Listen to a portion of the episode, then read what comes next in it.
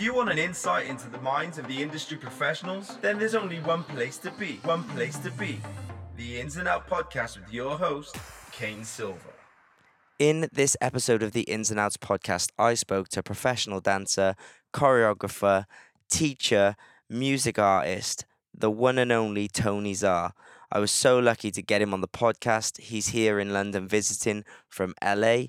Basically, we speak about everything. We speak about his life, his career, his ups and downs, and uh, some situations that he's faced on the way with other top choreographers as well. Unfortunately, during this episode, I did, ha- did have a technical difficulty and my laptop paused because I ran out of memory. However, we figured it out and carried on. It's a great episode. Make sure you go check out Tony's music. Keep an eye out for him. Thank you so much for him coming on the podcast. Also, please leave us a five star rating and review on iTunes and Stitcher. Subscribe and share with your friends and family if you haven't already. So, here is Tony Tzar. And we're in, motherfucker. What's up? What's up? Thank you so much for coming on the show. My pleasure, my pleasure. Welcome to cold London. yeah, right? Although I'm sweating today, I was coming on the tube. I was like, I'm gonna wear layers. I had my coat on. I got in here and I was like getting all sweaty and Look, shit. I tried the layers and I'm still freezing. But it's good. I actually like the cold. Yeah. Yeah.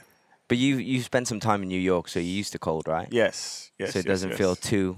Nah, not nah, it's not too too bad. foreign. Not too foreign. But But, yeah, I actually miss it. I Have, miss it. have you been in New York when it's colder than here? Yes. Because New York gets like yeah, crazy cold. I can't. Yeah. I actually was just in New York. Mm, I want to say two months ago. Uh-huh. And I thought it would like not be as cold yet. No, like I was freezing my balls off. it was horrible. I w- I've only been to New York in September. Mm. Uh, once in September and once in August, and both Oof. times it was like it was good. Yeah. I was like, it's oh, warm, in you September. know? Yeah, yeah. Shh, Lucky. Like it wasn't cold. I still had shorts and a t-shirt. Oh, see, yeah, that's the good days. Yeah. yeah. Uh, so obviously I was lucky, but hey, I like New York. How long uh, did you live in New York? Uh, I didn't live in New York. I lived in D.C. for a while, and what I did was like it's only like a two-hour, like two and a half hour bullet train ride. So I'd always catch the train and then stay in Brooklyn with my friend uh, Jamie Jackson, actually, Uh-huh. and just try to get my life together. That's where I started, like really training hardcore with um all the people that you know kind of shaped my dance life, like Rhapsody and Uh-huh. Brian Green and all that stuff. Brian Green. What a Yeah. what a person to learn from. Oh my goodness, yes. And, and it's crazy because most, I imagine most people won't even know who he is, but Right, right, he's not in the social media age of dance. yeah, but yeah. He is the ultimate. I think he's like the ultimate tester of abilities, and it's not even like a, pa- a test you can pass. I think. Yeah, yeah. Ever, but um, yeah, Brian Green would be my ultimate personality test, and I think uh, the reason why, because I really like he never said like you are my student, you are my I'm claiming you as someone I trained. Uh-huh. But I think I did out of pride just because uh um he has his ways and uh he he like, you know, the most difficult classes I've ever experienced in my life, but it was like beyond that. He tests you personality. uh-huh. He, he, you know, he tests your patience. He tests your knowledge. He tests your um, emotional uh, intelligence. Yeah. You know, like he tests everything. So like he's gonna always be the ultimate personality, the ultimate person that just constantly tests me all around as an artist. Yeah. What, what other teachers have pushed you like that? Uh, I wouldn't say anyone pushed me like him, but I would say um, big, big, big influencers, Rhapsody um, because she had never failed to tell me the harsh truth from the beginning. I remember the first time I like my interaction with her. I went to take class at Monsters. and It was my first Monsters, and she taught "Give Me Some More" by Busta Rhymes, and I was lost in the sauce the whole time. and she gave me a scholarship, and I was like, "What?" I was like, "How, do- how do I get a?" I was like, "But I'm a mess." She was like, "Yes, baby, you are a mess."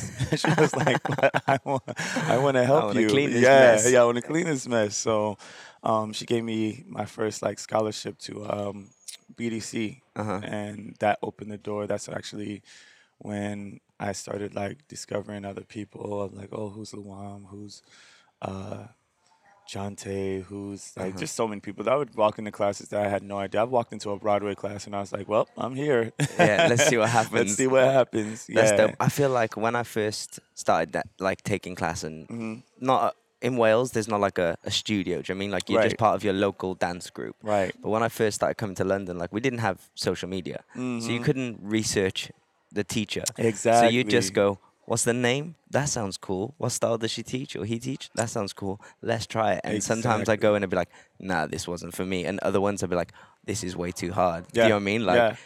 and it was the best way to learn at the time because Absolutely. you know, sometimes you'd you'd lose some money. You'd Yeah. go, I'm not gonna get that back, but it's an experience. Do you know I mean? You'd learn to fight through. And I think a big part of being able to get through those classes, which I didn't so much enjoy, kind of prepared me for working for People that artists. yeah, yeah. Where I'm like, I fucking hate these Yes. steps, but I've got to make this coin. You know what I mean? Absolutely. Like it kind of taught me and prepared me for that. So Yeah. it's kind of a blessing. Yeah, I think every every every you know success and failure the those are just definitions. It does it, it actually doesn't end with there. It's like what you learn from it. Yeah. You know, not just what was accomplished or what wasn't accomplished. It's always a lesson. Um, you know, like when it came to Kevin Maher, man, I think he's the the most. He has been my biggest, like, I don't want to say cheerleader because it seems it seems like below what I'm trying to say. Uh-huh. But like I literally was Supporter. a yes supporter. Yeah, like I literally was a mess when I came to LA. I was homeless. I couldn't get my life together. I was wearing my work clothes, my Starbucks clothes everywhere, and like literally from like, you know, get on this, wear this. Uh, he would have me do gigs, and I was doing gigs for the longest time for him, and he was like paying me a little bit of money, which I didn't know was a little bit of money. I just thought like, yeah, I'm getting paid, Uh-huh. and um, you know, just going through life. And I remember one time he was like, okay, it's time for you to get, you know, get your shit together and get an apartment. And I was like, okay, but I don't have no money for an apartment. He was like, did you even look? Did you even try? I'm like, okay. So I finally look, ended up finding a place with uh, my soulmates, Lee, Daniel, and Gian. And um, I told him, I said, well, I found a place, you know, I could share with Lee, but, you know, and then he just gives me like mad money to for the deposit on the apartment.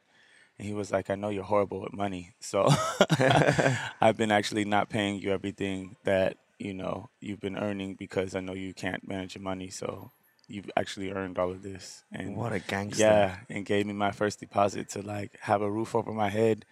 Um, yeah, and and and also in, in like I was more like I, I was a freestyle king of monsters, you know, Yeah, yeah. And, and you know I I loved styles, so I can just do styles because of my emotion, Uh-huh. but I wasn't really as versed in like cleanliness when it comes to what you guys call here commercial dance, Yeah, like yeah. cleanliness and presentation and face and all that, and he like whipped me into shape, like no doubt. So yeah, yeah, yeah. Yeah, yeah. that's so dope that someone would even take the time to even think of doing that, let alone doing it. You yeah, know what I mean? Yeah, and and the whole point of me mentioning him is because he like he was the one who was there for all my failures, a Yeah. lot of them. And, like I failed relentlessly when Yeah. it came to him, and he was just there every time. Cool, good. Yeah, Oh, here's- here's helping you get next. back up. Yeah, that's fresh. Yeah, Directing you, you know Yeah, what I mean? yeah, yeah, He yeah. obviously saw a spark in you, or saw something where he's like, I can, I can guide this. Mhm. Uh, you know what I mean? Like, because I always say, especially as creative people, we have all this passion and all this fire and all this energy and all this drive and determination, but Yeah. we're not very good at sometimes focusing it where it is. So sometimes just having someone to go, let me point you in this direction, Yes. it makes such a difference, right? Yes, yes. So you said uh, when you first moved to LA, you were homeless. Yeah. Talk me through that. Woo. Okay. Because so, your parents were in the military, right? yes, and separated. And and separated, and your mom was a B girl. Yes. Yeah, Yes. sick. so basically, I was raised with my mom um, through all my life, um, and you know, I was one of those sixteen-year-old seniors who couldn't wait to like just get out of school, Mm-hmm. graduate, and go live my dream in LA. But um, obviously, I didn't have the money to at, at sixteen, and you know, my mom had you know fears and doubts of her not finished raising me yet, Mm-hmm. but um, I had to go. So I went to DC. Where were you before that? Uh, okay, Hawaii is where I was raised, but my last my Shit. last year of high school, um, my like the ending time was spent in uh, North Carolina, Uh-huh. and no disrespect to North Carolina, I just like You can have. my God. not being horrible. It's personal yeah. preference. Oh my goodness, I wanted to just like stab Nothing- my eyeballs nothing out. there for you like at all. nothing there for me. It was just like the school I went to. I was so weird. I was such a weird kid, which which kind of shaped me. So I'm good now. But everyone was just like, "Yeah, he's so weird. He doesn't dress like us. He doesn't talk like us." And I was like, "You're damn right." Yeah. So for me, it was You're like a town, right. a town of like cows and cotton. That's what I used to say all the time. Yeah. Nothing but cows and cotton. But um, I did learn, you know, a lot from those Yeah. mistakes. And uh, I went to DC um, because it was close to New York, and my father lived there. And at that time, I was like rambunctious and all Yeah. that. So I like ran away, got in an argument, ran away. Was like, I'm gonna live. I went, I moved like straight into the projects in DC, and was like, I'll figure it out myself. Uh-huh. Um, and then went to school for a little bit, university in um Florida, Uh-huh. and that's where I went for recording arts and sciences. Came back to DC just to get my shit together and um, head over to LA. I ended up winning a lot of monsters um, freestyle battles. Failed every audition um, just because choreography, doing choreography wasn't. Auditions for jobs. Uh, no auditions for just uh, the monster show. Oh yeah. Okay. Yeah, and um, yeah, I just doing other people's choreography was just not my thing. You know, I, wanted it to be, but I wasn't that good. but uh, you know, I won every freestyle battle, and then one one fine day, uh, Shonique and Lisette was like. All right, for the, today's audition, we want to see who can really dance. So we're gonna teach her like a locking and grooving piece. And I was like, oh, the heavens opened up. Yeah. Thank you. Thank you. Not just a Britney track. Yeah, yeah, exactly. so um, I had made it, and uh, from that audition, I got chosen for the show, and I was on this high. Lyle had gotten chosen for the show too, and I was like, "Come on, Lyle, let's like move out together. We're gonna do this." So I moved, and I was excited. Um, and at that time, I had like good 600 dollars, and I, and I was just so not together. My clothes were in a uh, there was a cooler that Monsters had at the show. So after the show was done, I didn't have a bag, so I was like, "Hey, can I can I use this cooler and put my clothes in it?" And I was just dragging around trash bags, two trash bags in a cooler full of clothes. Shit. Yeah, and I was just like, where am I gonna go? So I just tried to work things out. I um ended up going to Starbucks and and seeing if I can get a transfer. I transferred over to Starbucks. So I was like, okay. I was like, I felt like James Bond. It really wasn't a sad time for me. I know people were like, "Oh my God, I'm so sorry you were homeless," and I was like, "No, no, no I felt like James Bond. It was like Mission invincible, yeah. Impossible." Yeah. So I would go to Starbucks. Um, at this time, they we had gotten this apartment in this like this little ghetto ass apartment, and it was one, two, three, four, five, six, six of us at a time living in a one bedroom. Holy shit. Yeah, yeah, and I had no no blankets. I had no mattress, no nothing. I was just like flooring it for real, and I got the job at Starbucks, so I would work at 4 a.m. and um, open, you know, the store. And after a while, I got really friendly. The manager loved me, so at that time, Millennium was right across the street. Yeah. And I was like, you know what, I want to work at Millennium. But the, the list to do work study there was like two years.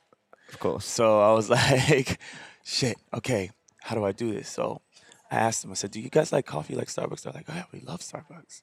So I asked them their orders. Robert, the owner of Millennium, and then whoever worked at the front desk, um, Jen. And I learned their orders, and I would just get them, like, tell my manager, I'm like, I'm gonna bring them coffee. So I started bringing them coffee every morning, just free coffee from Starbucks. They're like, hey, do you want to work here? I was like, sure. So I got bumped up on the list, started working work study at Millennium. So then my days went, okay, open the store at four, get off of work around 11, 12. My shift at Millennium didn't start until like 5 p.m. So from like 12 to 5, I had like my trash bags like in this little closet at Millennium. I don't think no one knew that I was storing it. I just like figured figured out how to like put it in there. I put it in there, and I would sleep in the lounge. They had this little lounge like that was like really dark and in the corner. I would sleep in the lounge for like five hours, and then after that, um, I would start my job, clean up, um, wash up if I needed to. Classes would end around midnight. You know, we'd close up. People, well, classes would end, yeah, whatever, Yeah, around yeah. midnight, 11 midnight. Close up. Everybody went to go hang out, like at Denny's at the time. I'm like, go hang out at Denny's, eat with people, no NoHo Diner. Then after that, I would just like, hey, can I, you know, take a shower at your house? Or, or if not, it, it would be around 2, 3 a.m. Uh-huh. And it was time to open up at 4. Yeah. So I did that for a long time, and no one knew I was like running the circuit except Kevin Maher, because he would be like, "Hey, I'm leaving for the weekend, so you can use my house if you want to. Don't fuck anything up." I'm like, "Okay." Um, and then, then he, you know, helped me with the deposit for the apartment. So I just worked it out for a while. That's fucking epic, man. Yeah, yeah. Sometimes I ended up like sleeping on a bench or at the park, but like it wasn't it wasn't as tragic as other people's stories. you Yeah. know? And so I figured it out. You you're hungry. Do you know what I mean determined to make shit work? Yeah. And yeah, it's yeah. funny because you do hear that and you do go, "Oh my god, I'm so sorry. That's so sad." Yeah. But to you at the time, you know, it's not even a thing. Yeah, not at all. Like you know, it, some some people, I think uh, we don't realize that we're all conditioned. Like whatever happened before, because even in in DC, I had times where I couldn't make it home. The trains closed. I know Mhm. you guys you guys go through that here. Yeah. Like, damn it, the train. Trains uh, closed, or last train left, and you just have to figure it out. And I've Yeah. slept at train stations before, so doing it in LA, I was just like, ah, It's warm. yeah, It's warm. it's It warm. ain't I know. raining. Yeah, I know how it feels. So it wasn't. Yeah, it just wasn't tragic. I think we're all conditioned. You know, we all have different situations. I'm. I'm sure if you told me about your life, there's certain things I'm like, damn, I don't know how I deal with that. Yeah. But you're like, hey, it's you know my life. Yeah, I was yeah. conditioned for it. I can handle it. So it's all a test. Yeah, man. Yeah. Then what? Uh, so you were working at Millennium. Uh huh. What happened from there? How did what what what was your journey? Um. Well, Obviously, Kevin helped you with the place. Yes, and um, he also because he was, I was assisting him like nonstop.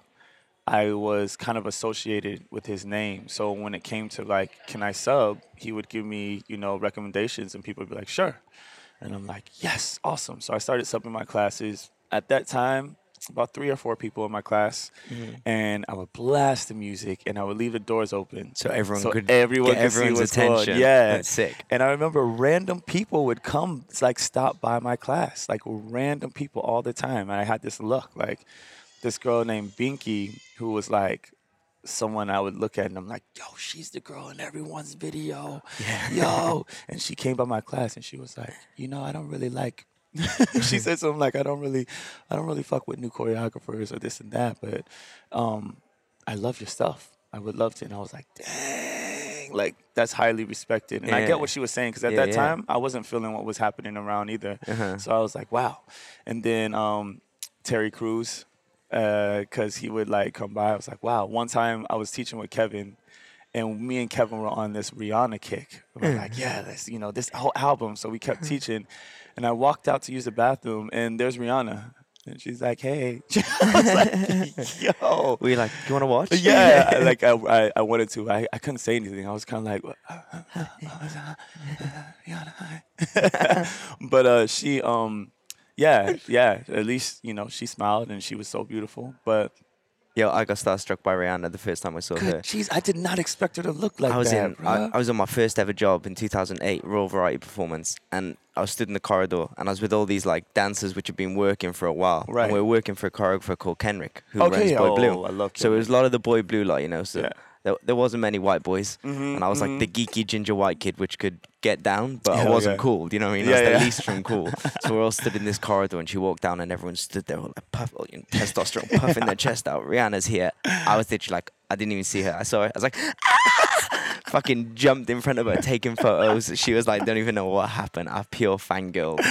I love it. and everyone's looking at me like this little fucking white idiot. Like, what the fuck is he doing? And I was like, ah, gassed. Yo, I yeah. Gassed. She she she has that. Yeah. she has that that energy, that vibe, and I don't get like my mom did so many um what she coordinated. She was like the coordinator of USO shows when it came to the military. So Mm-hmm. she would help out a lot or help coordinate. I really don't know what was, but she was always getting tickets, and I was always meeting stars, always meeting celebrities. So I never really had this starstruck thing. Mm. I could only go by vibe.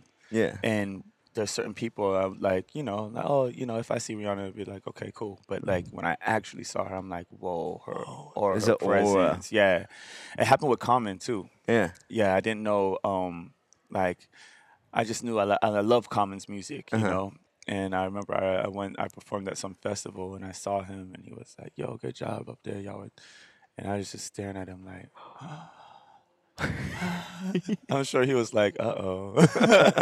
Fanboy. right yikes but yeah like the there's certain people's presence that makes me feel things and i'm like but yeah so anyway getting off track Yeah. um Always. i do, right right Always. but I, I definitely um um started like people started like being curious about my classes and and really being becoming fans of my my art and all of a sudden one summer one summer day and the summers in la are crazy like 110. I, yeah, I walked into a class.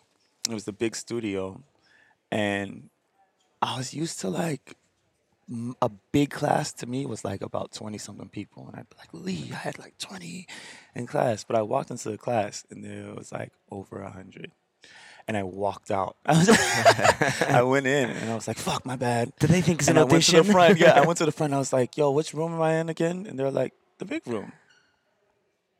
I was like, "What?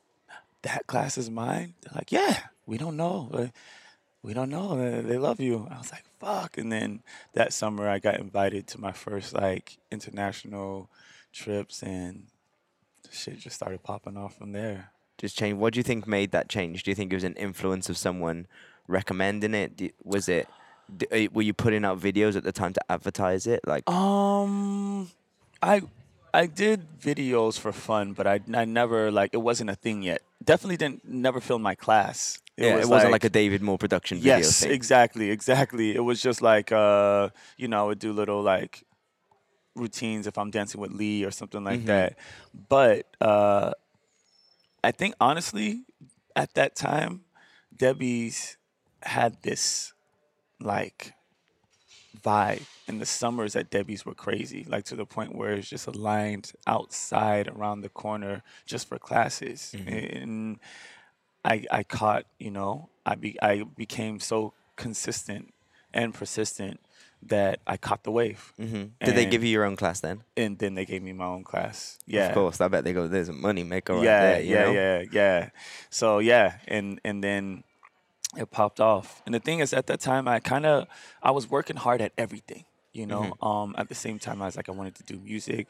I wanted to audition for things. I had missed the whole uh, P Diddy making the band wave. Yeah. Like, I was like, when I go to LA, I'm gonna audition for making the band, and didn't. But that was over. But um, yeah, I was just I was so scattered Uh-huh. at everything I wanted to do. But um, that kind of that summer set me in the direction of dance. Yeah. And yeah, it kind of like it, it took off. I, I did a lot of assisting with um like major artists at the time, but I, I didn't. I don't want to say I didn't appreciate it, but I just it wasn't my focus, so I Yeah. didn't really. I was just there to to help. Yeah. Um, and like when I, I, I wrote, the only person I really ever wanted to dance for professionally was, um, Missy Elliott. Mm. That was it. Have you? Yeah, Sick. finally. Sick. but yeah, other other than that, I really didn't have this, you know, desire, Mhm. which I think made me a good assistant. Yeah. You know, I wasn't like that assistant who's trying to like take Hungry. The Yeah, spot, yeah, you you know, I was just like, yeah, I'm here to help. It wasn't about you. No, not at all. I was more I was more excited about like when Kevin would do jobs and Andre Fuentes, rest in peace, at the Mhm. time, um, it was so major. Like that's when I was doing the Britney Spears and stuff. So the best thing about it is like during breaks, man, like we got food. yeah. It's like The social, free a- meal. the ocean, the social aspect of The it. social aspect. I, every time Kevin's like, "All right, let's go eat," and I'm like, "Yes, this is what I live for." Yeah. Where are we going? yeah, it was my motivation. I'm like, if I just finish this piece and deal with this, I'll Mm. be eating soon. so yeah, um, we did a lot.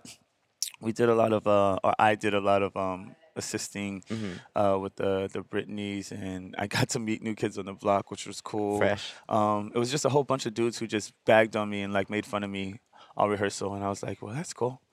I'm getting free food for this, and I'm getting Yeah. paid for it. So. Yeah. Jokes on you. yeah exactly but um yeah it was it was cool um and then i stopped I, did, I did the the industry thing kind of It takes its toll on you. yeah yeah and then uh, like you know what? The funny thing is like people ask like what made you really like go back to music? Because at first i i, I did music as a kid. Like i was actually in north carolina. I was like this 14 year old 15 year old who was writing hooks for rappers and i was hearing my shit on the radio and tripping out and i'd always be like mom like that song i wrote is on the radio. And she'd be like yeah yeah. Yeah i think she was just protective like you Yeah. know? But um I, w- I was deep into music and um i remember even getting close to pd pablo's crew you know and I, I was trying to get to him but i never got to but like at 14 and 15 you're like oh, shit you know i can do this Yeah. but also like going to some things that like kind of fucked me up in the mind Uh-huh. um so i had stopped music and people were like what made you get back into it and i was like jason derulo I just like would watch him, and you know he was cool. Um, but Because he was a writer, right?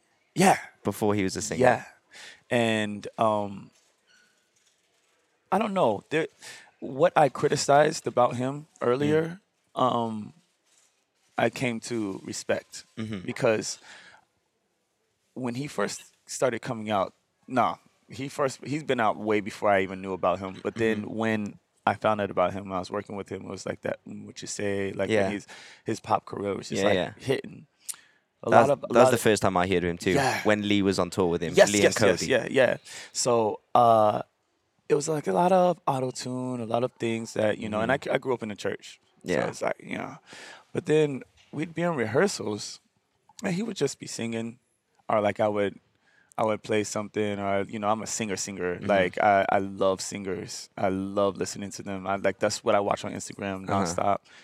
And he would sing, and I'd be like, and I literally said to him, I was like, I hope I don't offend him. I was like, Yo, like You can actually sing. you can sing like you can sing sing but you know I, the conversation didn't go too far because you know i didn't Yeah, want to yeah. cross the line but i kind of learned from observing him that like he, has a strategy he has his plan that works for him Uh-huh. he knows what works He's he knows genius, what he bro. wants to be yeah he wants to be a pop star He's the he's the kids Chris Brown. exactly That's what I say. Exactly. He does everything that Chris Brown does, but in a PG way. Yeah. So it reaches the masses. yeah the masses and and and his and his just the pop sound is just it's something that he's kind of engineered to his liking and it just fucking works for Yeah, him Yeah, and it's catchy. Like Yeah. my mum always goes, "What's that trumpet song? I love Yeah. the trumpet song." And I'm like, "Really?" And she's like, "It's so catchy." I'm yeah like, i'm like okay nailed it to a 50 year old woman. You know what I mean? Like she loves the trumpet song. She listens to it when she get in the tube. You Mhm. know? Yeah, Like, yeah, yeah, yeah. And his his music makes people happy. So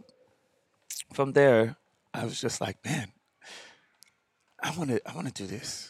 I Yeah. really want to do. I don't want to, you know, be behind and and help cultivating things. And then you know, working with people like Kevin uh, and Luther Brown, I would say these Uh-huh. people are like geniuses to the point where when you see an artist, you see this whole package and you're like, wow. And when you work with the choreographers or people, I, I- it's more Kevin and, and Luther Brown are more like visionaries. Uh-huh. So they they influence the costuming, they influence the wardrobe, they influence the the stance, the presence, the aesthetic, Uh-huh. and you start to figure out, man, these people are like developing what the whole world wants Yeah. you know and it's not just the artist it's like their team Yeah, you yeah. know and i'm like okay when i started figuring these things out I'm Uh-huh. There's a reason he always stands like that. or There's a reason he always makes this kind of gesture. or like- yes yes so watching them and seeing that it kind of gave me a, a perspective of like okay now i, I want to know what i want to provide i want to figure out what i want to provide for the world and and seeing transformations like jason derulo or seeing transformations like what diddy can do uh, even with Lil Kim, you know, like watching her and she's real, she's real like grown now, you know, so she she can do her little ditty and this and that. But I remember um, Luther Brown worked with her we, when we did the hip hop, um, the Bad Boy hip hop reunion, Mhm. and like he had her dancing. He had her doing choreography without her knowing it. Mm. Because her natural movement and what she would do, he would choreograph around her, and then like to what she was wearing, how she was standing, and I was Mm-hmm. like, okay, You've not taught her steps, but you've taken her natural ability and made it a show. Yes, and then see how people react to it. Uh-huh. And all of this cultivated like the artist that I want to be, what I want to provide, how I want to just transform myself. And then Mm. so from that era is when I started like, okay, for the dance community, I'm gonna go ahead and um for the dance community, can hear those keys Yeah. from Miles.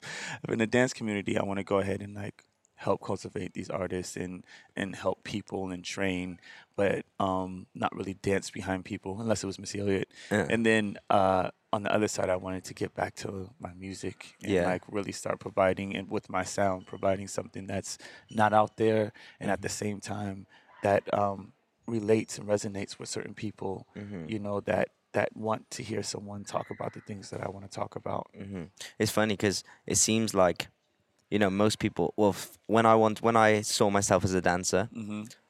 when I first started dancing, I didn't want to be a dancer. I wanted to be JT. Yeah, Like, you know what I mean? I used to try and copy his "Like I Love You" video. I didn't want to be a dancer. I secretly just- so did Lyle. yeah, anyway. yeah, he he did it. Yeah. Made it. exactly. Full exactly. turnaround. Right. Uh, um, that was like the goal. You mean I wanted to be Justin, but I couldn't sing. right. And then my mum was like, "Oh, but you can copy his dancing. You should go like audition for this dance group." And I was like, Right. "Oh, okay." Like, Right. what's the worst that can happen?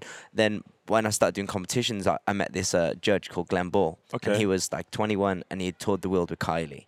And I was like, Right. "He's toured the world, and he's 21, dancing like with an artist." And I was like, "I want to do that." You know what I mean? Like my always goal was to be behind the artist because in my I was always taught that was the pinnacle. Do you know Yeah. what I mean? That was what I was aspiring to. Yeah. he was the person who judged me at the competition. That was the goal.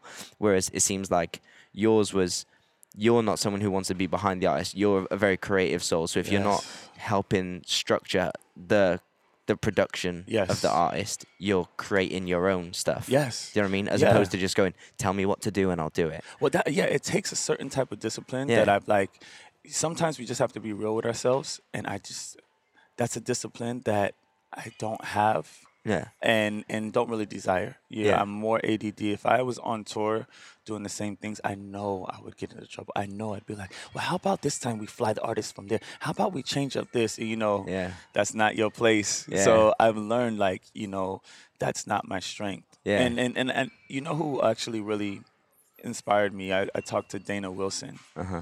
and I was like, You're so, you know, so What a- dope. what a dancer." G. Yo, yo, What an OG. listen. Because she conquers every world. every, world. every And I told her, I was like, what- Low key, every world. uh, what, like why you, you don't you know dance with this and that and she was like you know I, I, i'm really i'm really i you know i click with marty and you know the, Uh-huh. the justin fam but she was like i'm a good assistant and that's what i want and that's my strength i'm not here for the fame she was like i'm i it's cool it's good to have that experience i love it but like i know this There's is a strength I'm strength. good at this and i was like yeah it's okay you know yeah, it's okay to strive for something different. yeah, because you, you're taught all the time, like, this is the order. You have to work as a dancer, and then when you start working dancer after you toured, then you can start assisting Yeah. the choreographer, and then after that, you can start maybe assisting classes. Then you can start teaching. And they teach you this order. it's- unwritten structure. No, yeah, and I'm like, nah, no, that's, No. that does that doesn't work like that for everyone. Uh-huh. And just me dancing for people, a lot of times people are just like. You're doing a lot of you, and there's not enough me in there, and you don't look like everybody else. And I'm Yeah. like, you know what? That's not always. That's not a uh, bad thing. Yeah, a bad thing. Yeah.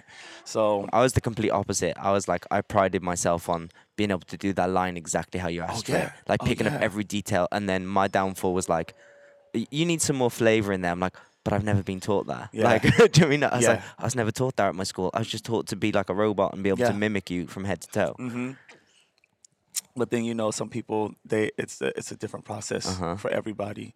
There's people like you know, I look at people like Jillian Myers, and I'm like, yo, she can just download Yeah. and do. She's a robot. yeah, She's an actual robot. she can just download it, and then to the point where maybe her movement is so precise and clean, so she looks like everybody else on the stage. I think a lot of the whole Janet fam, uh, Mm-hmm. G- like Gil's eye, uh, but he chooses people who can do that. But at the same time, their their their presence is so piercing Yeah. that like you she's not going to feel like everybody else, even Yeah. though she may look like everybody Yeah. else. What I love about the the kind of the mold that Gil made for the Janet like vibe Mhm. is like actually if you take every dancer out and move Gil's choreography away, they're all so different. Oh my god! Like yeah. they couldn't be any more different. You know what I mean? Like you got Tony Testa, you- you've had Brian. You know what I mean? You've had all these Oh, people who are great, but in all different directions of s- the way they move. Yeah. Do you know what I mean? Brian, like and Gillian, like you wouldn't put that together. exactly. You know what I mean? Like, but they've all fallen into the same. Yeah, and their intentions on like a thousand. Yeah. You know, that's what uh, Tony actually taught me a lot about intention. You know, uh, just watching him, I think I still marry him this day. Like, bro, he is the. It, it it's he's a sorcerer. Yeah. Like he's literally a sorcerer, and I learned a lot from just that whole crew. I never danced like them, Uh-huh. but I learned a lot about in intention and and performance and like Mm-hmm. conjuring something deeper than just performing. It has to come from the inside. It like it it kind of like they manifest this this aura Yeah. that like just spreads and it's infectious so yeah yeah i took a lot i took a lot from different people and different things and now i'm actually finally at this point where i'm like okay i know who i want to be as an artist and what i want to do Uh-huh. and now it's time to execute music wise man i'm so excited bro Yeah. I've been going through, yeah, I've been going through a long process with this music, and it's so funny because once I thought like, oh, I'm onto it, I I went through some some life shit that like just slammed me, you know, from death to heartbreak to to loss, just a lot of things, and I thought it was gonna like set me back. I thought it was setting me back. I was frustrated. I started going through anxiety, depression, all that, but it only actually took my writing to a different place yeah. a better place. And now the music that I'm about to come out with is. You- I, I can't wait. Do you think that going through trauma or going through something devastating, although temporary, I do believe it does, you do suffer for Mm. A short time. Yeah. But I believe after that, it gives you a whole new perspective. Absolutely. It gives you a whole new fuel. Yeah. You know what I mean? Like I say it quite a lot. Like I lost my brother. That's why I moved back from LA. Mm. And I had zero desire to go back to LA after that. I remember just going, Mm. I don't want to be there. And you know, like all my friends, I'd hang out and they'd go, "Oh, you're having a good time." I'd be like, "I've never been happy," and they'd be like, "Don't go back." And then it was like, "Okay, my my my path has changed." Yeah. Like, and I'm excited for it from this awful thing which happened, but actually turned out to be the best thing for Oh, yeah. pathing me and building me as a human. You know? Yeah, it's. It, I find it. Uh, the resistance is. Um, it's the thing that sets us all back, because because life teaches us change. Uh, I remember I kind of. Uh, my brother Zoo got shot and killed as well, and uh, I was just like. I know I had to get my brother Alex because I know I was like he's gonna do something bad because he was there. It happened. ex- It was just tragic. It happened on Yeah. Mother's Day. They had Fuck, just left the house, the family house, and uh, you know my dad. I called my dad. That's what happened. He was like, I don't know. There was a little argument, but it was fine. And um, my brother Zoo went to go make a swerve, which is, you know, Uh-huh. a deal. Yeah. And uh, Alex, both of them were supposed to go. Alex stayed at the house and like was cleaning up, and Zoo never came home. And they got a call, and I was like, okay, shit, you know, I gotta get. He's he's gonna do something bad. So I he actually it was during the the Bad Boy tour, and thank God to Diddy and um Laurieann. I told them my situation. I was like, can I please bring my brother up here with me because I don't know what to do, and they let me bring him. So uh, my brother came up and he was just like chilling with P Diddy and and and you know Lil Kim and Total, but his dead his face was dead. Obviously, his whole spirit was dead. His Yeah. eyes were dead, and um, I remember like resisting for the longest. Like, Yeah. you know, I just keep move him to Cali, and you know everything's gonna be fine. Everything's cool, Uh-huh. and that resistance sparked like this this whole I don't know stage of like making my suffering worse Yeah. until I started just like going through some shit that made me feel like okay I give up like whatever I'm doing right now is not working and of course we, we give up in the wrong way but Uh-huh. then we learn to like, and it's not about giving up. It's about letting go Yeah. and And accepting. Boy, when I started accepting, I started going, okay, okay, what what's next? Yeah. How do I move forward? How do I move forward? And um, that music started like it was like right just write, just start Mm-hmm. writing about it. And at first, I was like, I don't want to be that personal. I don't want to open up that stuff to you know Mm-hmm. people. And then I started thinking about what is my purpose. My purpose is not. I mean, as an artist, I'm accepting of whatever comes to me, whatever blessings, and I think you know it's going to be a lot of blessings. But is my goal to be, you know, Chris Brown or be the next something else? And it's like, no, that's not it. My my purpose as a human being is to get messages out there in the world and get a vibe out there in the world that helps heal people and helps uh-huh. inspire.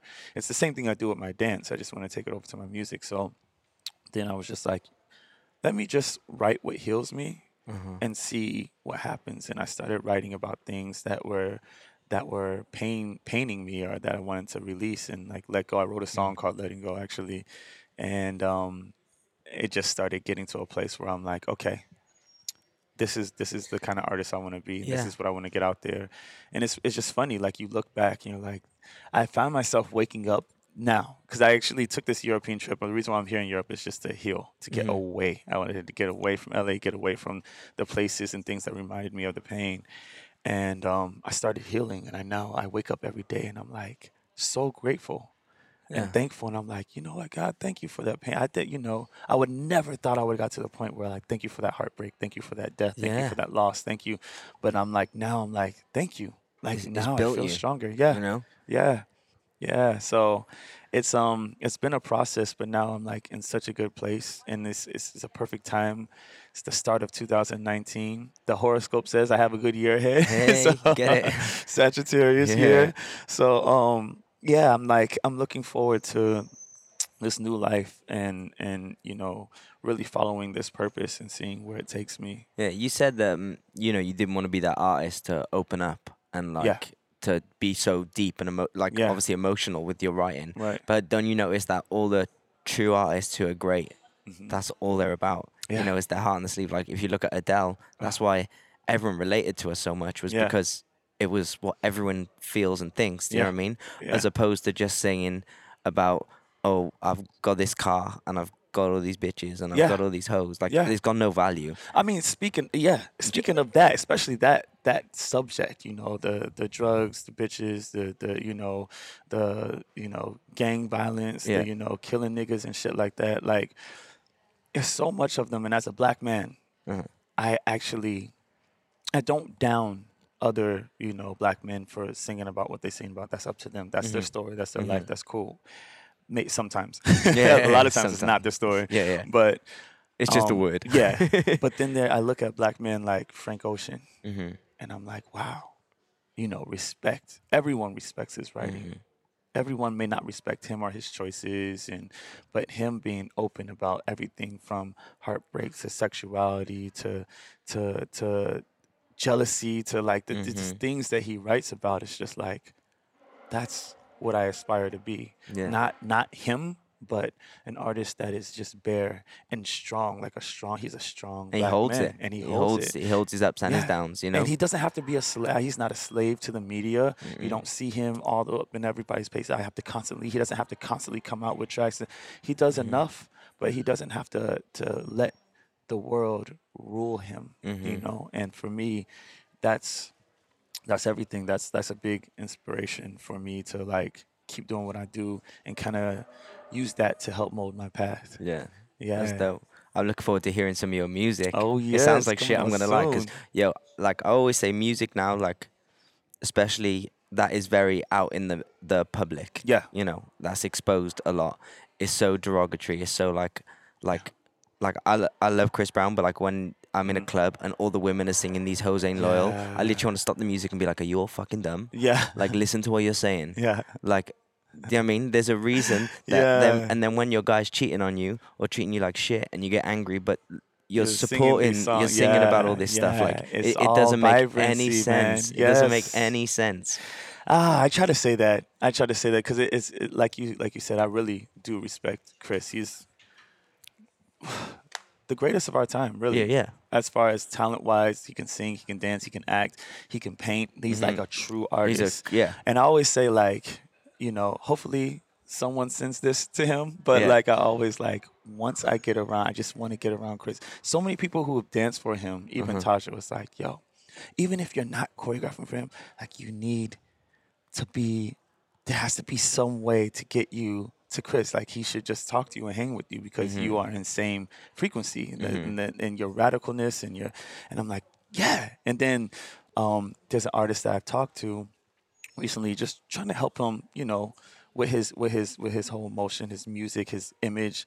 And we just talked about space. We talked about. He was like, "Yo, I, I just want to let you know, like, there's not many people I can talk to like this. You're I really vibe. appreciate it." He said, "There's only been one person I've been able to like open up like this and just really be bare and talk about this stuff." And I'm like, "Who?" And he was like, "Yeah, Chris Chris Brown. He's the only other person." And I was like, "There has to be a way." Yeah. but but with his, you wouldn't be able to know these things with the music that comes out because you know all of that stuff is is literally a vibe Mm-hmm. and if you repeat it you know these things are are coming from the tongue there's power in the tongue Yeah. and you're putting these things like you're setting someone's future Yeah. you know and so a lot of these kids are desensitized to certain things Yeah, and now- to women And now there's going to be a 14 year old going, These hoes ain't loyal Yeah. in school. Yeah. And he's going to get a bollocking from his teachers because Yeah. he's got no respect and he's going to rebel against the school and it's going to fuck up his future. Yeah. I know that's extreme, yeah but that's the kind of world that we're painting with stuff like this. You know yeah, I mean? you never know. And so yeah, I, I wanna I wanna put out uh, like a different vibrancy, and I want people to repeat like this song coming out, letting go. Even the the song I just came out with. Okay, so. I- I can't mention music without mentioning Luther Brown. He's also like he has a different format of writing. He's you know he's ingenious, but he's um doing this writes too? project. Oh my God, he does everything. Uh-huh. But he's right. He's he's doing this project called the the Downbeat, Uh-huh. and it's basically like him being a modern day Quincy Jones, or like kind of on a Timbaland level. So Yeah. he takes all his super friends, um, a lot in the dance world, the, who are artists, and he's taken and written for them, and and or like created a track around them and just invited. So we have this package, this this this album coming out that is going to change the world. Like it doesn't sound like anything else out there, and um. I remember writing like with Lou, he'll just be like, "Yo, I think I." He, we will talk for a long time, and then he'll hit me up two days later and be like, "Yo, from this conversation, or Yo, I was watching you, and I wrote this song. I want you to come and we'll workshop it." And I'll be singing this song, and I swore I wrote it. I swore I wrote it just because how he presented it, it would be what I'm talking about from from that point of view, and we share a lot of same point of views. Mm-hmm. But Luther has also been through his share of pain and and craziness, so he has an understanding. He's the only person who actually understands my voice too. Uh-huh. You know, like how at work I have a raspy voice and I come from the church, but at the same time I don't want to always do all the runs and stuff.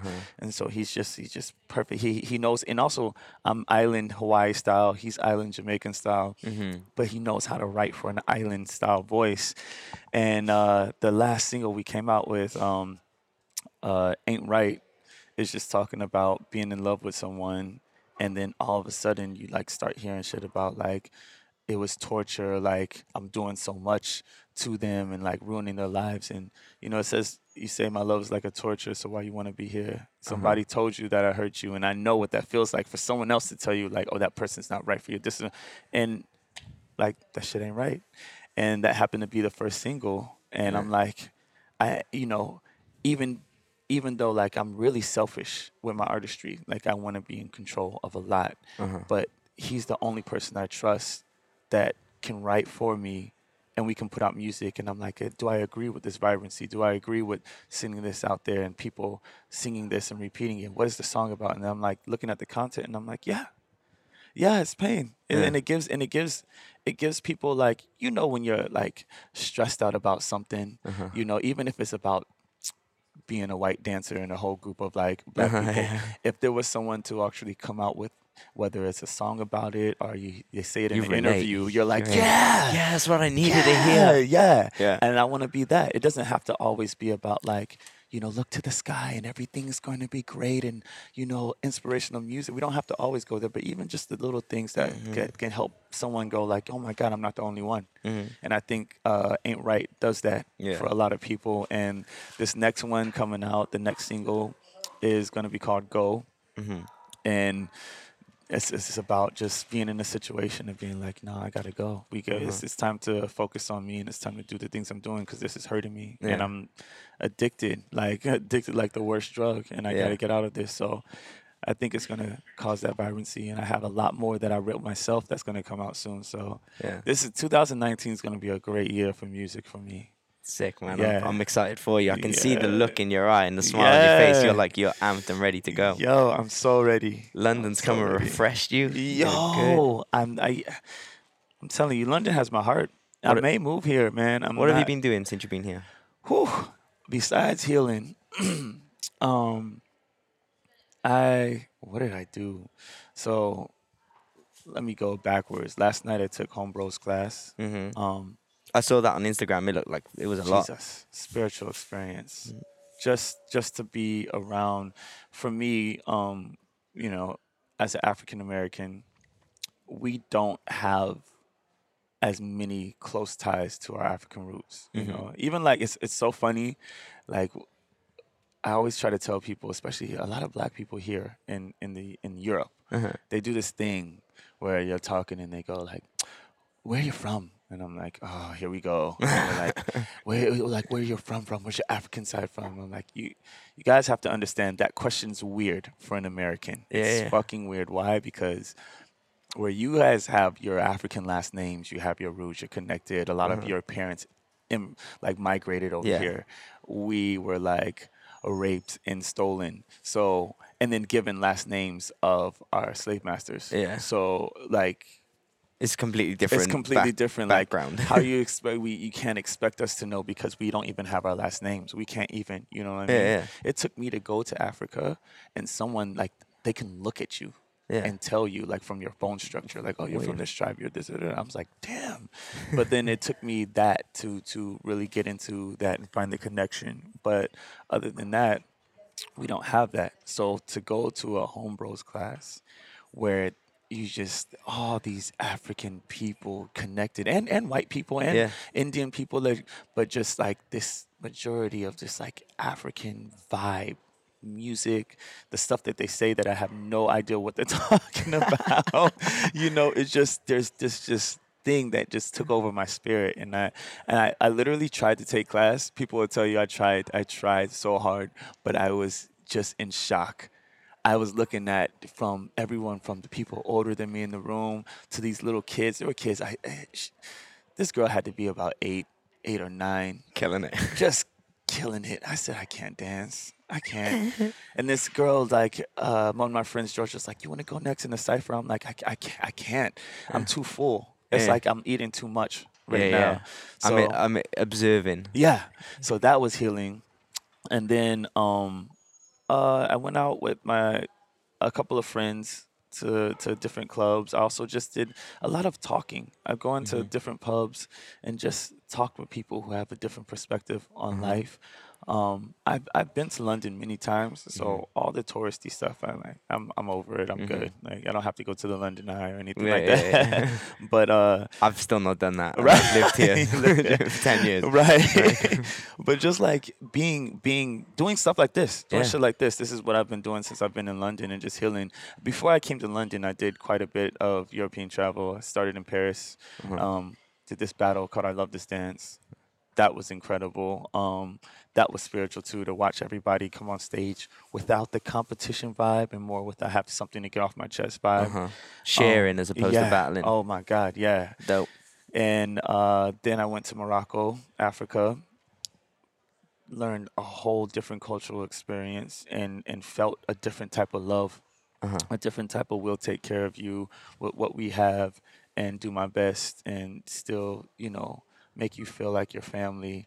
That was incredible. Um, and then I went to Copenhagen and experienced so much love in their studios, and they have some talented Mm. Yo, dancers. some motherfucking Jesus. roasty They're crazy. They are they, they are ninjas. Yeah, They are ninjas. They're They're, ninjas. clean. and, they're, and then they're soulful. They're Mm-hmm. clean. They're soulful. They all look like models. right. like Jesus. Right. How do you look like that? Right. Um, but then there's just there's just so much love there. Um, and I still have two more to experience. I have Amsterdam and Ireland. That's next on the agenda. Have you been to Amsterdam trip. before? I have once, but it was literally for like one day. Mm-hmm. I need more. Yeah. And you know, I'm from Cali, so I gotta try these coffee shops. I gotta Yeah. try. it's I mean, they're not they're, not- they're not as good as the ones in Cali. I heard. I they're not as good as the ones in Cali, but, but, it's an experience. but it's an experience. You know? and and you get to walk past all the shop windows. You know what I mean? You get to look at the naked ladies in the window. It's fun. Like I haven't even I haven't even like been to that zone. yeah, but I want to like It's just an experience. Like, yeah. I I went. I stayed there. I was there working for like three months with Taja. Okay. and uh, my family come out to visit me. My brother was like 14, and me, Mm. my me, and my parents, and my little brother, we were walking to the red light district, and my little brother's like knocking on the windows Oh, of like no. the women and like looking at their boobs, and I, like it was just like it was an experience. Do you know what I mean? Yeah. It was such a fun day. yeah. Like yeah. like we didn't get baked. Do you know what I mean? Okay, but yeah, we just had a great day. you know Yeah. I mean, Yeah. I just I I can't wait to experience more. I kind of stayed away. Um, during the early part of the holidays because I know they have this holiday where they like everyone goes in blackface. I was like, I'm not trying to go to jail, so I'll wait till that holiday. But they've just banned it, so that's good. Uh-huh. That's good, finally.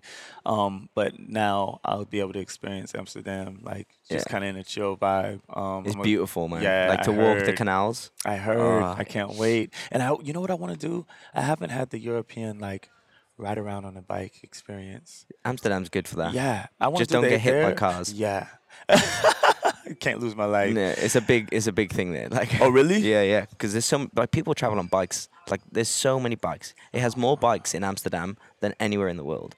Like any other city. Like you'll get Okay. off you get off the like the main station and it's like you know like a Walgreens parking lot. Yeah. It's like just bikes. Oh shit! Just like the whole fucking thing is bikes. And you're like, yo. I'm I'm ready. Like how would you find yours? If you parked it this morning Yeah. and you come back, how are you gonna find it again? That's I'd have to GPS to my bike. Yeah, you know- you know. location drop. you can do some cool bike rides around London though. Yeah, I've been. sorry, It's alright. I've been waiting to do bike rides around London, but I just had it. I gotta get some gloves, bro. Cold hands. yeah, cold hands. I can't. I, I tried like two seconds. I said, "There's no way." I gotta Them get some cold gloves and a, yeah, frostbite on a finger. exactly. Yeah, you you want a good day for it as well. Yeah. Like I used to ride before I moved to LA. I used to I lived in Lewisham, so Uh-huh. I used to ride my bike from Lewisham just to take class Yeah. and back, and it was like a 33 minute ride if I if I booked it. Right, You know I mean? I, right. I'm like going. Right. Like, and it'd be the best thing because I'd feel like my whole journey was stress free. Yeah. I was like, and I'd get there and I have like all my endorphins were released as fresh as fresh air as you can get in London. You know what I mean? It's yeah, not fresh. But, you yeah. know what I mean, it was nice. I want that. I want that experience. As opposed to being like in the tube with all the miserable fuckers like dying in the Oh my heat. God. You know that's why I couldn't. I couldn't deal with New York. Because it's worse there, right? It's just worse. It's just like all the. There's so much anxiety and. And for me, this is only my definition. A lot Uh-huh. of people are like, I love it. I love it. I love, you know, going to the bagel shop and they're like, what do you want in your fucking bagel? You know, I'm like, okay, but for me, I grew up in Hawaii. So Yeah, I'm chill. chill. So I had to, that's why I had to go to LA. And yeah, it- and that makes sense. to tell the truth, I really, I love LA. I really love, love, love LA. It's just I also have a different experience. I don't like stay. A lot of people will come to North Hollywood and feel like, oh, I know, I I've been to LA, Uh-huh. and I'm like, no. So I, when people are like, oh yeah, LA's this, LA's that, I'm No, like. That's no hope. Have you been to yeah? Let's Yeah. know. I said, have you been to LA though? Like, they're like, Yeah. yeah, I was there. I said, what'd you do? We went to Millennium. We went to this. Went to Federal. I'm no, like, you you lived where all the artists live. Yeah. That's not LA. I'm like you, so you never been to Crenshaw, Koreatown, you never been like, to Inglewood, yeah. Koreatown. You never. They're like Inglewood, no, No. Crenshaw, no. You're not- Okay, well, then you don't know LA. you don't know You LA. know North Hollywood. yes, You And then- know you know one street. yeah, You know what I mean? You know Lankershim. Well yeah, done. yes, basically, you know Lankershim, Lankershim. right? Well done. but like, yeah, just just being able to like, you know, uh, go to the beach you know, ride bikes Mhm. on the shore if you want to, and then go to the mountains. And if we want snow, you can go to the Yeah, mountains. it's not far. Experience. Yeah, and then you can do the prairies. You can. So I I really love LA. I just I feel like I had to get away from the familiar place to the pain I was going through to Mm-hmm. Yeah. like get a new experience in Europe and and uh, you know heal. But I can't wait to actually take this energy and go back to LA and you know and not be bothered. I think I was so bothered by you know superficial shit that was Uh-huh. happening. Um, and I, and I tag it to LA, but it's really the industry. It's the, yeah, it's the in, it's, the the, industry, industry. everywhere. But Yeah. LA, you know, not many people move to LA to work in a factory. Yes. Not many people move to LA to work Mhm. to become a manager of Starbucks. Yeah, Everyone, yeah. most people move to LA to become something in the industry. So you're surrounded by by industry-minded people. Yes. Whereas when you go to London, no, hardly anyone moves here to be in the industry. Like Yeah. on the mass scale of people, like most people move here to be a banker Yeah. or to work for a firm. Yeah. You don't get that in LA. Yeah. Like Uh, even the fashion industry, people who move to LA for or like or something like that is still so close to what we do. Everyone is still Hollywood driven. yes. You know what I mean? Yes, and it's that that Hollywood drive, man. I I just gotta. I just wanna. You need a break from it. I wanna. I wanna break from it, and I wanna change it. And I think Mhm. the only way you can change it or influence it, I should say, is to be clear hmm and to be strong-minded and and and clear-spirited. You know, Mhm. sometimes even having a good spirit, I found myself um being so sensitive and bothered by the things and decisions that other people were making hmm and finding myself like trying to do good by speaking up in certain ways and learning that it didn't do anything for me in the first place. Like, you know, people like there's been like crazy confusion and brawls and stuff with like WilldaBeast, Uh-huh. you know, and everybody's like, I, I, it's so funny because there was a post made about him and him doing stuff with, you know, his girl Janelle and like, you know, basically licking her ass on in Instagram and I had nothing to say about that. I had people were saying things in comments, and I literally that someone commented like, "That's why I don't, you know, that's why I don't fuck with LA because you know I can't stand it there. The choreographers there, they're like this, da da da." And all I said was like, "No, not everyone. yeah. There's a lot of teachers and a lot of instructors here who have a lot to offer, and you know have a lot of morale and you know have high standards and Uh-huh. skill." And so I named them off, and then I think you know at that time he felt attacked and so he went down the whole comment list Yeah. policing everyone and i was one of them and he was like you know tag me i was like no i was making a point yeah. of people i can say that you know i completely agree with Uh-huh. and you know as much as i want to support him and as a person want everything good for him Uh-huh. i couldn't support that Yeah. you know i couldn't support you know i don't support every tactic that he uses when he teaches Mhm. um, especially this youth and stuff like that. And that was it. Hmm and so i tried to dm him. We actually were dming and at the same time while he was replying in public certain things i'm like that's weird or dming and i was literally saying like yo i just want to help. Like let me let me help you. I can help you with this da, da, da, da, giving Mhm. examples. And it just wasn't happening. He wasn't No. and I kind of took that personal and at the time Because you weren't attacking, you were trying to help. yeah You know what I and, mean? and he was like going full throttle with the attacks and then he even made videos and saying like these haters and da da da had his little like And we're back in, so we just randomly cut out.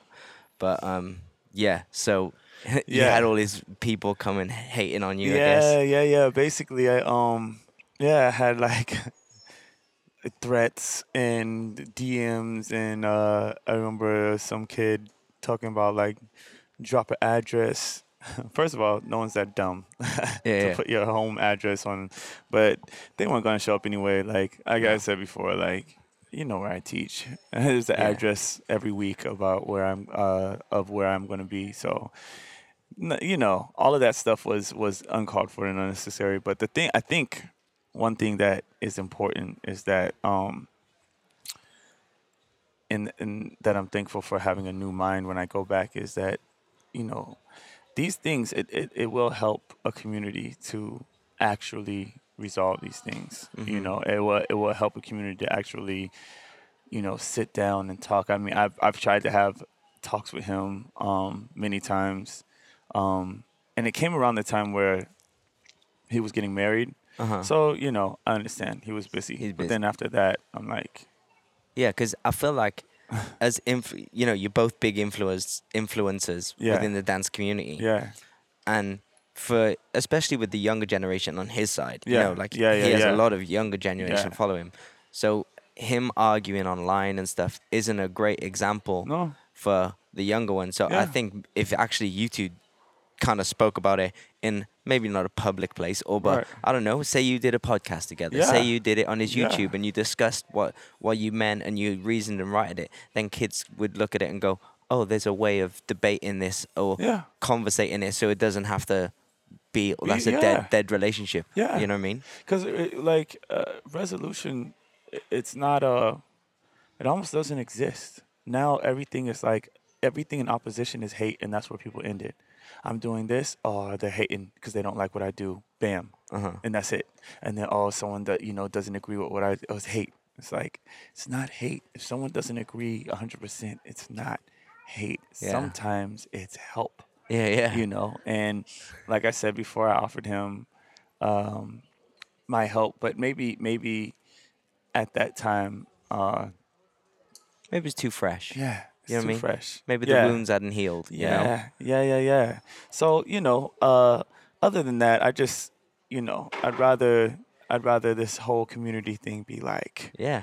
uh, Because actually, you've got a lot to offer each other on the grand scheme of things. yeah, Like, if if you were uh, okay, because Yeah. he is a marketing genius. Like th- that's what I, I, I think. I, I think he is a marketing genius. I think he sold his uh, product better than any. I mean, to a higher level, and he's reached more people than most dance platforms have. yeah You know what I mean? yeah he has a good team Yeah. I'll say that. Um, the one, the difference is, I, I, when I do what I do, I'd rather own everything, including my name. Uh huh. Um, and you know, I don't know how it feels because I know he has a lot of people in his business Yeah. and a lot of people who support in. You So know, does he not own his business? uh, not completely. Okay. You know, not Uh-huh. completely. Uh, certain aspects he has like I guess different businesses, but Yeah. yeah, not completely Okay. and um, that's cool. Yeah, you yeah. know, some people like that. They like that extra help there, but it's it's it's like you know, as artists, it's like you can go with the label or you Mhm. can go truly independent, Solo. and it's a it's a harder route to go independent, but it's Can be- much more rewarding. You can be Joe Budden or DJ Khaled. yeah, you. yeah, yeah. or you know, you can be shit. I don't know. Uh, Jay Z. Jay Z, or or you can be like someone like Post Malone. Yeah. He's banking hmm as an independent artist. Yeah. Even Malcolm Moore. Yeah. Like, Be- wow. Being an independent artist now is the way to go. Yeah. Like a hundred percent. Yeah. Like the amount of money you can make just from like people streaming your music and YouTube. you Real know? people. Real Yeah. people Yeah. who who are real supporters. Yeah. You know, um, versus, you know, that's the thing. Like, a lot of this dance community gets so influenced by like the influencers are the ones who get influenced and and then in turn influence influencers which is this weird thing because a lot of people think like oh they're like even organizers in Uh-huh. in Europe oh man we got to bring this people they have so many followers more than half of those followers are not dancers No. these are people who look at something and be like oh that's my favorite song Cardi B bam and that's how people like you know Matt Yeah, yeah. Steffanina they they work these these things that you know look top There's 20 a new song release. yeah new song release let's do it and then you know people search that yeah. song to listen to it, and that comes Yeah. up. It's a tactic. yeah Mhm. and there I mean there's some people who who just kind of like rape the idea and Mm-hmm. then there's people who I feel like do it right like there's I don't hate on there's a lot of people who hate on everybody who does the top 20 thing and Mhm. like for me um I'd rather my favorite out of like popular influencers like that in Mhm. that realm is Phil Wright hmm Phil Wright definitely does the top 20 songs, but then he just does it right. I just rather, I would, I would send my kid to, to class with Phil Wright any day, Mm. you know? And I've actually gone to see him teach, and he almost made me cry I was like, oh, I get it. Like he, there was this girl in the back. It was in Argentina, and this girl in the back, and she was kind of like, you know, kind of obviously not experienced and not really feeling herself. And he Mm-hmm. came to her, and he was like in the back, and he was just like, you can do it, da da da da da, Mm-hmm. started yelling at her and like giving her this motivation and confidence. Mm-hmm. And you just start seeing her go for it and like facing her fears. And I was like, wow, Mm. that's what he's about. And then he does this class that's um but I don't know. I, it's the equivalent of like a mommy and me class. It's like Uh-huh. a parent and kids, and he has these parents dancing with the kids, and I'm like, he does. People don't even know that's creating a certain type of bond or celebrating Yeah, a certain type of so bond. That's like you know we need that. Yeah, Where build a was the- where- relationship with your parents. Yeah, I would. Do you know what I would give Yeah. to dance with my mom? Me and my mom would do that. Hundred Yo, percent. exactly. Hundred percent. Was Even with my dad. I was like, teaching my mom to moonwalk with her best friend the other day when they were drunk in the kitchen, and it was the most fun I've had with her in ages. Listen, You and know? those are the things that you take away. Those are the things that, you know, God forbid, but whenever they pass, and if they You'll pass, remember. like you'll remember. Yeah. And and and He's cultivating family. Yeah. You know, in love. So there's there's ways to do it right. I don't Uh-huh. look down on the whole top twenty thing. It's just like we just need more morale. Yeah. You know, and even if someone's like, I'm, yo, I'm like one of the biggest fans. Uh, maybe not biggest because there's a lot of huge following, cult following of him, but like I'm a fan of Marilyn Manson. Mm-hmm. I'm a fan of you know Madonna. I'm a fan of people who go and take provocative routes and but, but leave that for adults. Mm-hmm. Yeah, That's yeah, all. yeah, yeah. Leave it for adults. That's it. That's it.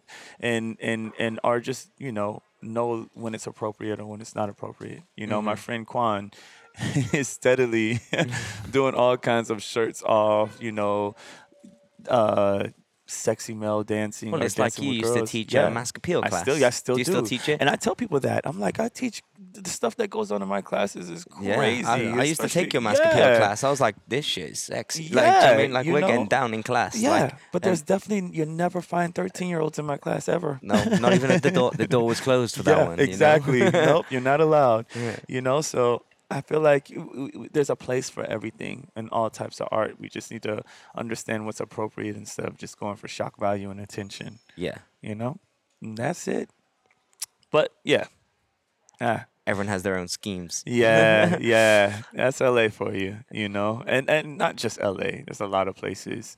I, I for for for one, LA is actually my favorite um, indus- industry like Oh, for sure. Because it's know? it's the pinnacle. yeah, you know, and, and right now there's a lot like there's a lot going on. I mean, of course, there's New York, and then there's Atlanta.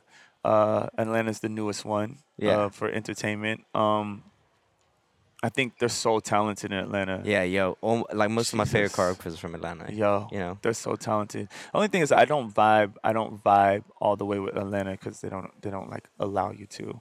Yeah. You know, No. you can vibe to a place, but they're always going to remind you you're not from here. Yeah, they're very like a, and this isn't a bad thing, but Yeah. they look after each other. Oh yeah. Like AJ hires Atlanta folk. Yes. You know, yes. Bankhead hires yes. Atlanta, Atlanta. folk. Yes. Like they all kind of look after each other, but I actually think that's kind of dope It is. It is dope. because they're dope. they're building their community. Yeah. You know what I mean? They're Yeah. um, they're working their network and they're making their circle bigger. yes. You know, Yes. as opposed to going outside of what they need to. Yeah, yeah, that's very true.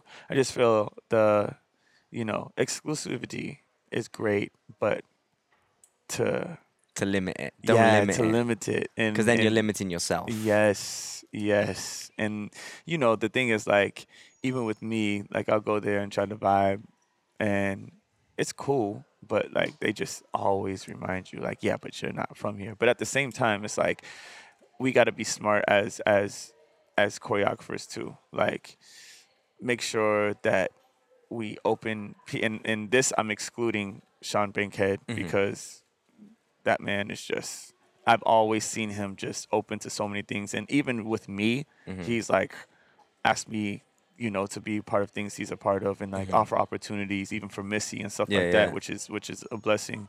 But then there's a lot of people who like and not just from Atlanta there's a lot of people who you know they train their people and they limit their people to what they do and they only can do what they do so it shouldn't be that like if you have someone who's trained with me they most likely will be smashing everything, Everything, by everyone Yeah. but if if your people can come to me and they can smash they can smash your class smash your stuff and, and be amazing and they come to me and They're limited. they're limited and they go down Yeah. it just it should show, it should tell you something about you know your training or their training are, Uh-huh. what you're allowing are not opening up to. Yeah, you know. completely. But I mean, that I, I feel like that's that's the world.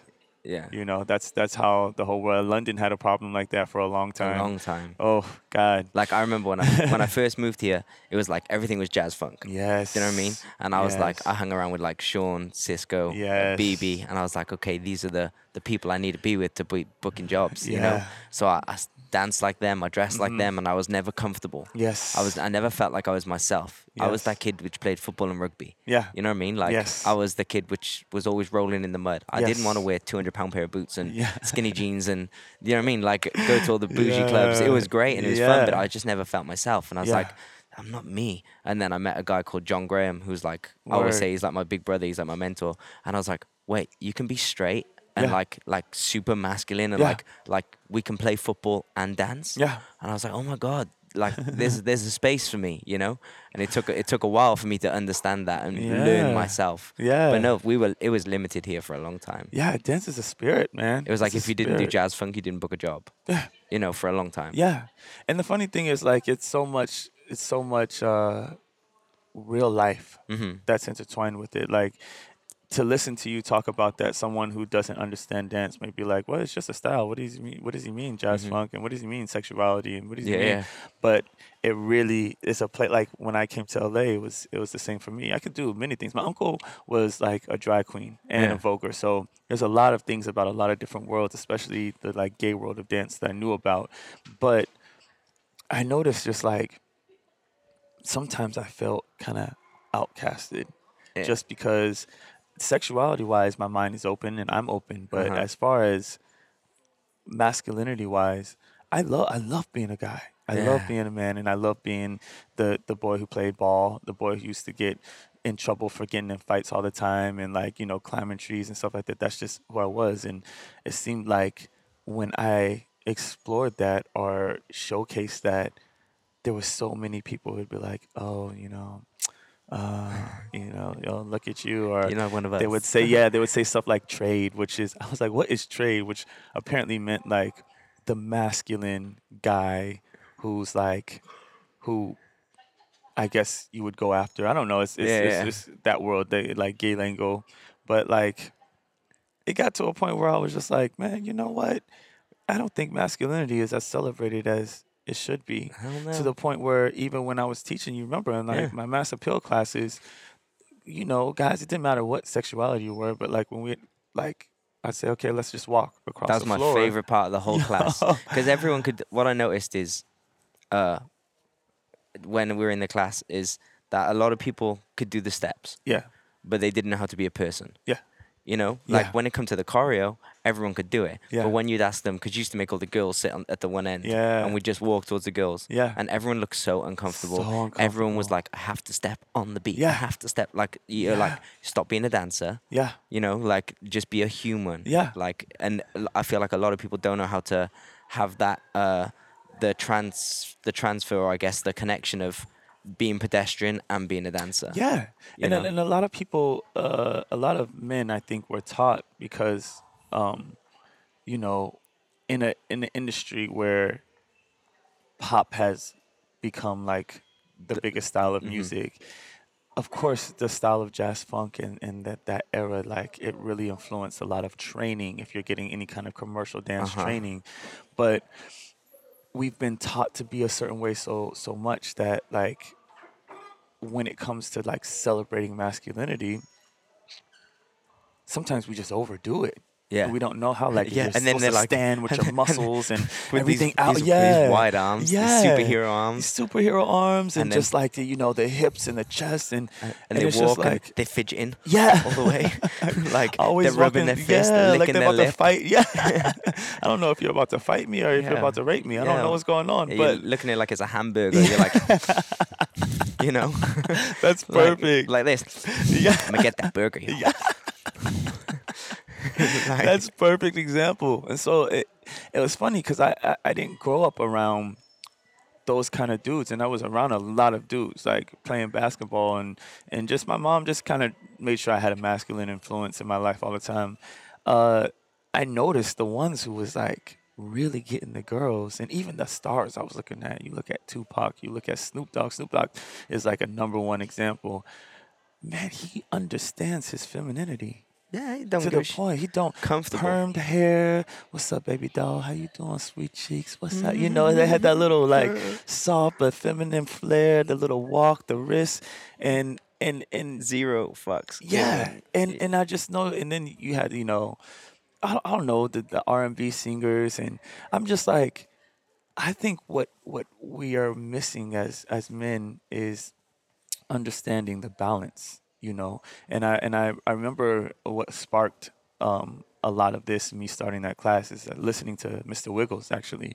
The man's a walking hip hop library. Mm-hmm. Yeah, yeah, yeah. and so he was talking about like there was was talking about like I think this subject kind of in a different way, and he said, you know, the groove in hip hop came from females, Mm. and I was like, what?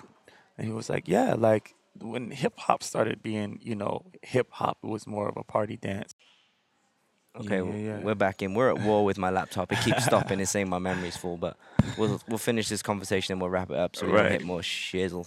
so yeah, hip hop was a party dance. Yeah, and so a lot of the groove came from the women and dancing with the women and uh, with Wiggles, it, it continued, you know, and a lot of these dancers, it continued with the the pop and the grooves that they would take from dancing with the girls, or even he, he said dancing with in the kitchen with his mom, and and and create that like you know that smoothness, and then after that, you know, girls would see him dance and they would be like, oh, they I, I want to dance with you.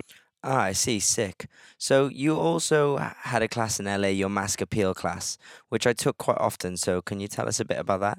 So basically, with with mass appeal, I wanted to emphasize um, just that the the the fact of we have a spectrum. You know, the Mhm. male the male species we're a spectrum of different personalities, and I know I remember a lot of uh, uh, feminine guys would come to class and be like, "Yeah, I just want to you know learn how to be more of a man," and I'm like, "That's no, there's no such thing." No, you it's are a man. More, you are a man. It's Yeah. just it's just understanding where you are on the spectrum. If you have more of a feminine flair, there's a way you can use that. If Mhm. you're shy, you can there's a way you can use that. If you're if you know if you if you uh, it's about owning your yeah. owning you. yeah owning you and and more not the difference between a feminine man and a masculine man, but the difference between a boy and a man. Yeah. You know what I Yeah. mean? Like understanding manhood, celebrating your Yeah. manhood, celebrating your organs, celebrating things that just that that women don't have, so they can celebrate it too. yeah. You know, it's Yeah. the same thing if you look at it, flip it wise. Like a lot of gay dance comes from uh, the exaggerated movements and Yeah. of a woman. Yeah. You know what I mean? And so, right now, uh, there's so much of that versus like even seeing uh, a gay class versus Danielle Polanco's class. Uh-huh. You know what I'm saying? Which she has both, but if you see her femininity, Yeah, it's feminology class, Very it's different. like Jesus. It's actually subtle. Yeah, and you can see these Small females just do movements, yeah, yeah. doing things that's really hard for a guy. Even, more yeah, than movement. you know I Yes, mean? yes. And so like I was like, you know, I want to provide that for men. So that was the whole purpose of it, just to just to get that, you know, the the celebration of masculinity on whatever spectrum out there.